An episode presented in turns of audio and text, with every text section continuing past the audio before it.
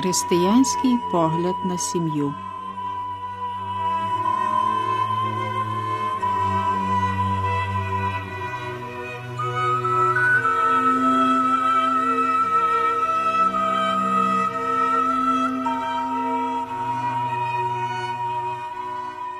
Минулого разу йшла мова про те, що сучасне богослов'я вважає все життя людини здійсненням покликання, відповіддю на Божий поклик. Бо ж Господь Бог покликав людей, щоб вони стали учасниками Його життя, учасниками Його щастя. Таке значення мають слова покликання до спасіння. І цей поклик Бог наново звертає до кожного і кожної з нас але одночасно він кличе до виконання ще й окремих завдань у великому ділі спасіння людства. Між тими завданнями на першому місці стоять ті, які випливають з подружнього і родинного життя.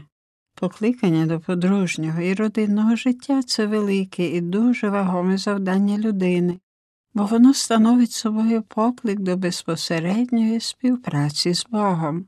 І тут можна розрізнити дві частини. Перша полягає в покликанні подружньої пари стати учасниками творчого діла Божого, а друга полягає в їхньому покликанні до участі в ділі спасіння.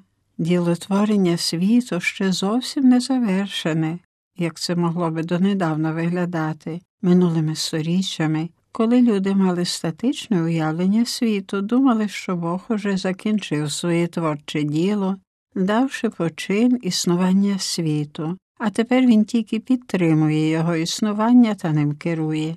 Але сьогодні ми усвідомлюємо, що діло творення світу має динамічного керівника, і це діло перебуває в стадії постійного зросту. Господь, так би мовити, поклав у світ сили розвитку, але підтримуючи існування світу, він далі його розвиває. Господь Бог доручив людям завдання перетворювати та вдосконалювати умови життя. Але найкраща і найважливіша справа це Божий поклик, звернений до людей, аби вони ставали безпосередніми учасниками його творчого діла, діла творення нових істот, і то не лише матеріально існуючих, але людських істот, найдосконаліших Божих створінь, створених на його образ і подобу. Бог творить людську душу, а подружня пара оформлює тіло людської істоти.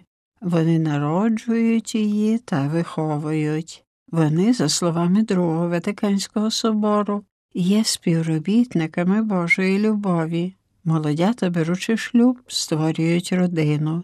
Спочатку це буде лише ядро сім'ї, що складається з двох осіб, але коли народяться діти, це ядро стане повною сім'єю. Подружжя не є установою самоціллю, воно має перетворитись у повну родину, виховувати дітей і таким чином стати однією з ланок розвитку людства. Це завдання подружжя визначено у творчому ділі Бога. Отож воно є тією найпершою спонукою, задля якої подружня пара повинна мати дітей. А що те завдання Господь Бог доручив людям, то воно Боже покликання. Подружня пара, яка не хотіла би мати дітей, заперечувала би це покликання. Тільки у тих виняткових випадках, в яких чи то одне, чи обидвоє подругів мали би важку спадкову хворобу, можна було би зобов'язати їх, щоб не народжували дітей, але і в цих випадках не можна їх, як і інші бездітні подружжя, звільнити від завдання брати участь у розвитку людства. Це завдання вони можуть виконати, віддаючись якійсь особливій суспільній праці або виховуючи дітей, що залишились без сім'ї. Було би справжнім егоїзмом користуватись всіма благами та зручностями, які дає суспільство, не давши жодного вкладу у важке завдання виховувати майбутнє покоління. У нашій християнській духовності знаходимо підтвердження того, що є необхідним здійснення того суспільного покликання в родині. Подружня пара, яка не здійснює цього покликання за посередництвом виховання дітей, мало помалу замикається в тому подружньому егоїзмі, що називається подвійний егоїзм. У цьому випадку вони не розвиваються на шляху спасіння, а повертаються назад, і їм, так би мовити, загрожує програти партію свого життя. Те покликання повинно бути здійснене принаймні в суттєвих формах, інакше подружня пара, відкинувши таке покликання родини, у практиці заперечувала би своє людське покликання, покликання до розвитку любові, тобто покликання до спасіння.